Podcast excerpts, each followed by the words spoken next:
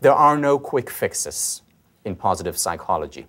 There are no, like many of the self help books offer, five steps to happiness, three steps to uh, abundance of self esteem, one step to finding your perfect lover.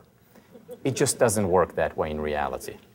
That's Tal Ben Shahar, and this is the Depression Detox Show.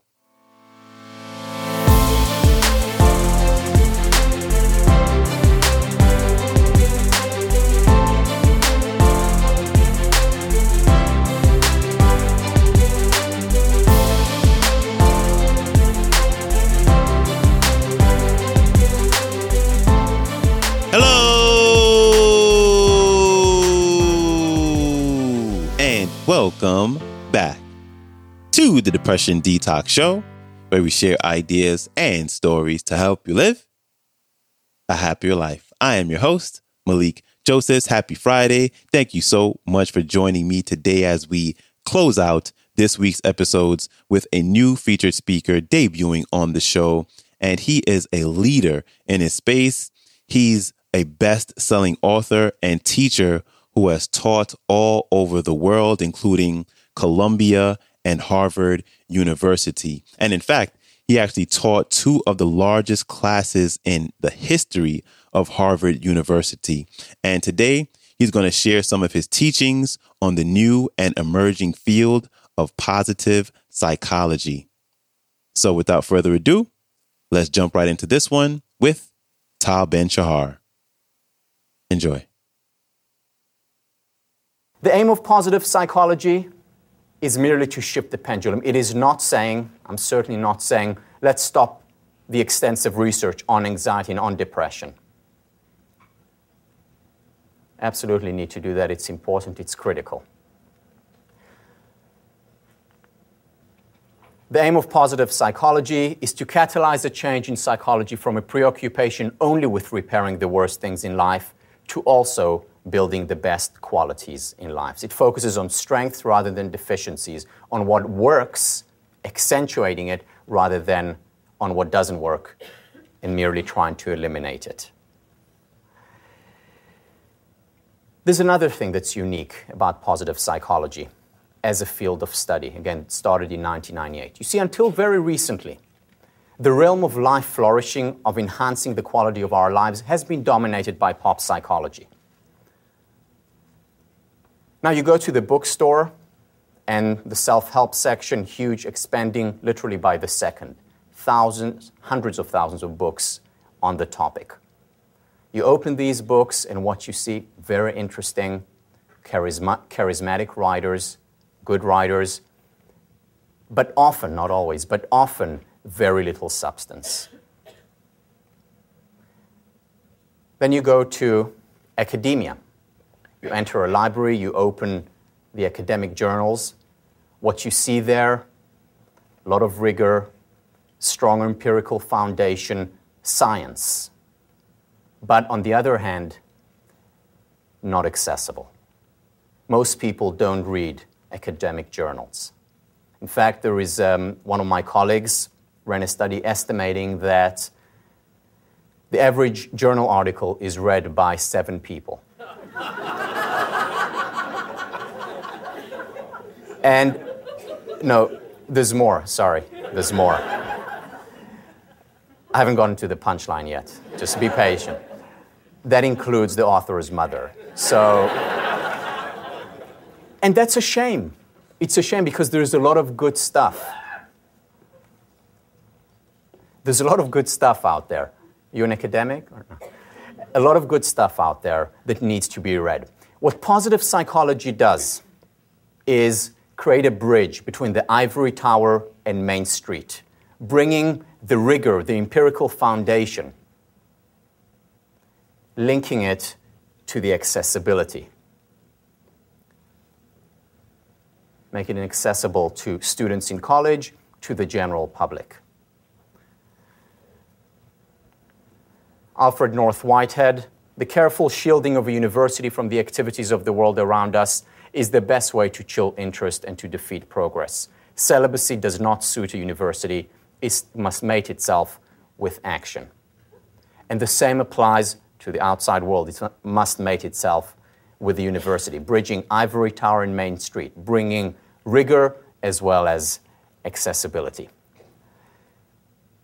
The question that positive psychology asked, the science of happiness, is what I see as the question of happiness. How can we help ourselves and others, individuals, communities, and society become happier? Now, note the question. The question is not how can we help them become happy, but rather how can we help them become happier? You know, many people ask me, have been asking me since I started teaching this course, so are you happy? and um, I actually don't really know how to answer that question. What, I mean, what does it mean? Is there a certain point where before that you were unhappy, now suddenly you are happy? Is it a binary thing? I don't think so, zero or one. Also, how do I even measure it? Is it compared to you know, my friend, my wife, my kid? I mean, compared to whom am I happy or unhappy? But wh- one thing which I can answer is I am happier today than I was 10 years ago, and I certainly hope to be happier 10 years from now than I am today. So rather than asking, Am I happy or unhappy, the binary 0 1 question, it's better to answer, How can I become happier? And this is the question that positive psychology attempts to answer. There are no quick fixes in positive psychology. There are no, like many of the self help books offer, five steps to happiness, three steps to uh, abundance of self esteem, one step to finding your perfect lover. It just doesn't work that way in reality. At least it hasn't worked that way for me, and research suggests that it doesn't for most people. But what positive psychology does is provide a few lessons and an expanding body of lessons, because there's a lot of research being done in this field, that provides some lessons that have been tested that actually work. And I'm going to share with you six today, all backed, and I'm going to also discuss some of the studies that were done that hopefully you can apply to your lives. You may resonate to some more than others, see what you can get out. The most important thing is then to go out and apply them. And we're going to talk about application later on. So let me begin with the first lesson. You know, when I taught the class for the first time, at that time I was a tutor in one of the undergraduate houses, and one of my students came to me and said, Oh, you know, I heard, he wasn't taking the class, I heard you're teaching a class on happiness. I said, Yeah. And he said, Yeah, you know, my my roommates I, are, are taking it, you know, implying that they need it and he doesn't, of course. But, um, and then he said to me, so you need to watch out though. And I said, why? Be- he said, because you know, if I see you in the dining hall, hall unhappy, I'm going to tell them. okay, so you're going to be telling them a lot, I thought to myself. And I told my class about this exchange the day after, and I said, you know, the last thing I want you to think is that you're going to come out of this class and be happy, or that I'm always happy. See, there is a, a real uh, misconception about what happiness means today. Happiness is not a constant high. There are ups and downs. The problem today is that there is lack of acceptance toward negative emotions because people think that if we experience a negative emotion, such as fear, anxiety, depression, anger, ups- being upset, or being sad, that there must be something wrong with us. When in fact, the exact opposite is the case. There are two kinds of people who don't experience sadness, anxiety, anger, feeling down, depressed at times. There are two kinds of people who don't experience these negative emotions psychopaths and dead people. So, you know what? If you experience these emotions, it's a good sign, and I'm glad you're here. One of the main concepts coming out of psychology, one of the things that I repeat over and over again in my class and to myself, the, the idea of the permission to be human. The permission to be human. We all experience these emotions. The problem is when we don't give ourselves the permission to be human, what we experience is the strengthening of these emotions. What we experience is frustration. Imagine waking up every morning. You know, we're in the Science Museum, let's talk science. Imagine waking up every morning and saying to yourself, Today I'm not, I refuse to, absolutely refuse to accept the fact that I cannot fly. Law of gravity, ah, don't like it. I mean, what kind of life would you lead? It's exactly the same thing with these emotions. They're as natural, as real as the law of gravity is. Giving ourselves the permission to be human. You know, as, as kids, we know that.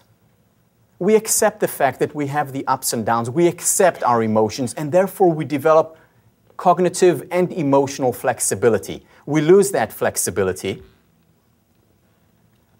later on when we suppress the emotions because we say, I shouldn't be feeling this. We don't give ourselves the permission to be human and we pay a price. You know, so, so as kids, as babies, it, it comes natural to us. We have an emotion, we experience it. As adults, we suppress it and we pay a price, a very high price for it. What we need when it comes to our emotions, and I want to elaborate on this a little bit based on research, what we need is unconditional acceptance or, or unconditional self regard when it comes to our emotion. The best advice that I got regarding child rearing from the psychological perspective was from uh, Dr. Todd Shapiro, who was our, uh, our doctor here in uh, Beth Israel. And um, he came to see us, he didn't actually deliver, he came to see us the morning after the delivery to make sure that everything was okay. And as he was leaving the house after checking the baby, checking us, he, um, he looked back and he said, talking to, to both of us, well, maybe to the three of us, he said, Over the next few months, you're going to be experiencing every single kind of emotion to the extreme. And it's okay, it's natural. That was the best advice that I got. And he said, Because you're going to be experiencing envy and anger and joy and ecstasy. And he was right on. Because, for example, suddenly I wasn't the only one in my wife's life, there was someone else. And at times I experienced envy. But then, how would I have felt if five minutes later and it very often happened five minutes later, I would have experienced this incredible joy, happiness, and love toward my baby. I would have felt like a hypocrite had I not given myself the permission to be human. It's natural, it's normal. We all have these ups and downs, part of being human. And in fact, when we allow ourselves to experience these emotions, the paradox is that we experience less of it. So this study was done by Daniel Wegner, showing that when we try to suppress things, they actually simply strengthen. And we all know this intuitively. So let's do a quick, quick experiment. For the next 10 seconds, for the next 10 seconds, this is an easy one, so, but I still need you to focus. For the next 10 seconds, I don't want you to think, don't think of a pink elephant for the next 10 seconds, you know the one Dumbo with the big ears flapping, and do not think of a pink elephant. You only have five seconds not to think of that pink elephant. Good. Now, what if you to yourself, don't be anxious, don't be anxious, don't be anxious? Or why are you angry? Why are you angry? you get anxious, you get angry. Ironic processing, the exact opposite. When we allow these emotions to be present, when we experience them, that's when we are better able to get over them. The problem, as I mentioned earlier in our culture today, is that there is a negative stereotype assigned to negative emotions. So when people ask us, So, how are you doing? Say, Oh, fine, just great. When, more appropriate would be a tear, or, well, actually, not good. And we learn to suppress them. And you know what the problem is? The problem is that everyone does it. And when people ask us, so how are, you, how are we? We don't say, oh, terrible. We don't want to be the party pooper. Everyone's doing great. Well, I'm going to be the only one who's depressed here. So we say, great. And then we contribute to the great deception. And this great deception is one of the most significant contributors to our Great Depression, to the rising levels of depression in our culture. And they're rising. Now, I'm not saying wearing our heart on our sleeves. Oh, how am I? You know, thank you for asking. Um, well, it all started 35 years ago. No, but what I am saying is, you know, be honest, be open, and at the very least with, you know, one or two intimate friends.